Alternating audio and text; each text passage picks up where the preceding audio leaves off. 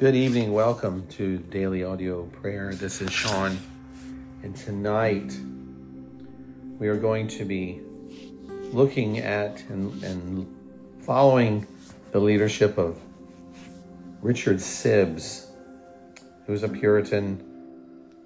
We won't go into all of his history, but he uh, was uh, very, his words are very, very encouraging and I heard a, a sermon this week by uh, Michael Reeves at a Ligonier conference, and he quoted Richard Sibbes several times, and he was just a just a wonderful man to be around because of the the Holy Spirit and the power of God living in his life. And controlling his life. He was definitely one who was filled with the Spirit and led by the Spirit and wanted to serve God with all of his heart. So we're going to be looking at his book titled The Bruised Reed.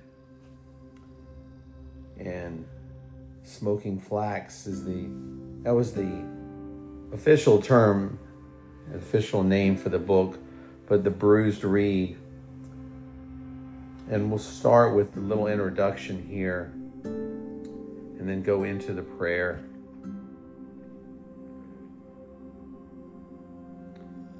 Richard Sibbes says that God's children are bruised reeds before their conversion and oftentimes after. Before conversion, all, except such as being brought up in the church, God has delighted to show himself gracious to from their childhood. They are bruised reeds, yet in different degrees, as God sees fit. And there, as there are differences with regard to temperament, gifts, and manner of life, so they are in God's intention to use men in the time to come. For usually He empties such of themselves and makes them nothing before He will use them in any great service. So, what it is to be bruised. The bruised reed is a man that, for the most part, is in some misery, as those were that came to Christ for help, and by misery, he's brought to see sin as the cause of it. For whatever pretenses sin makes, they come to an end when we are bruised and broken. And we, being broken and spilled out as the the verses in the Gospels of the woman who had the box of ointment, and when it was broken and and spilled out, then the fragrance of it filled the room, and that is what Richard Sibbes is. One of the things he is trying to tell us, teach us here, um, and from most of us, for me, teach us uh, those who are stubborn and we don't listen, and so one of our prayers tonight is that we would listen and obey and follow up on these and not just not listen to them and let these be uh, nice sayings and things that we'd want to write in, in a notebook and look at again, but things that would change our life. So we'll begin praying on the good effects of bruising. Oh Lord, this bruising that is required, that Richard Sibbes speaks of, in your word, where it's where it speaks of you and the bruised reed and the smoked flax.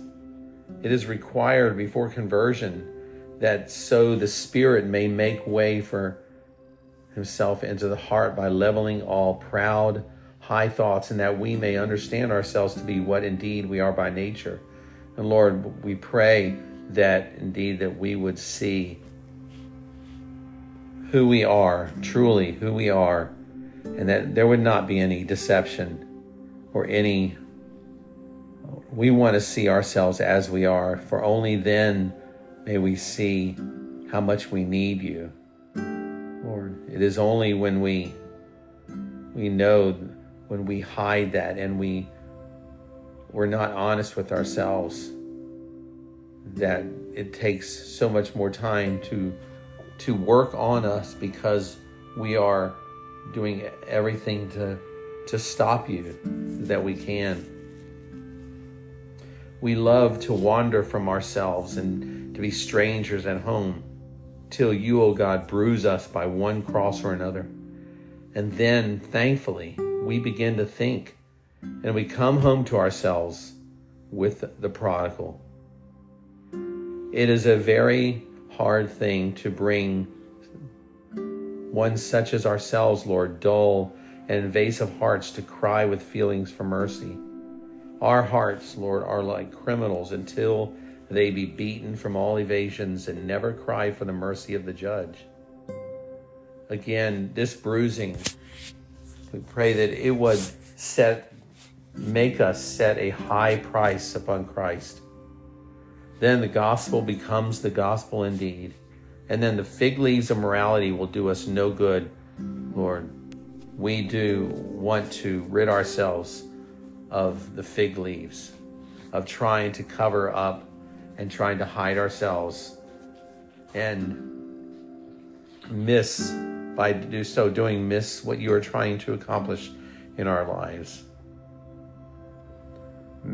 May it make us more thankful and from thankfulness more fruitful in our lives for what makes many of us so cold and barren.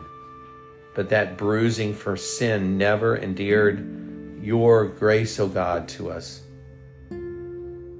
Lord, we repent of that and we are sorry and we desire that our hearts not be cold and that our that we would not be fruitless. And may we daily endear your grace your great grace to us. Likewise this dealing of yours o lord you establish us the more in, the, in your ways, having had knocks and bruising in our own ways that we have caused. How foolish we are, Lord, and how if we could see, if our eyes, Lord, would be open to the good that no matter, I know we can't see in the future, yet we know you are a good God. And may we see the goodness that you are trying to work in us and not flee it, not trying to run away from it, and not trying to find a way out. For that we know it is only temporary, Lord, because when we're by ourselves, God, and we're thinking, we know that we want we want to be changed. We don't like who we are. And we know that if we allowed you to work in our lives, we would see the kind of change that is needed and that would cause us to rejoice and to be glad. So we thank you, Father, for these words, these few words from, from Richard Sibbes. Thank you for his life, oh God.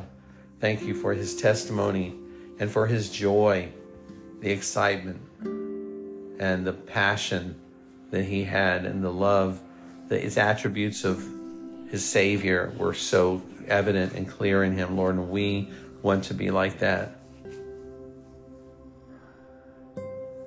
Lord, keep us from idols, keep us from sin, keep us from anything that would disrupt the harmony, the unity we have with you. In Jesus' name. Amen. Hey, Lord bless you and look forward to praying with you tomorrow. May we all go to bed and with a grateful and thankful heart and keep try to keep may God keep us from from being complainers and being using our words to to complain and to to talk about how things could be better only if in so many ways but only if we are being obedient to our God, then we will have the peace that we need. So we'll see you tomorrow and have a blessed night.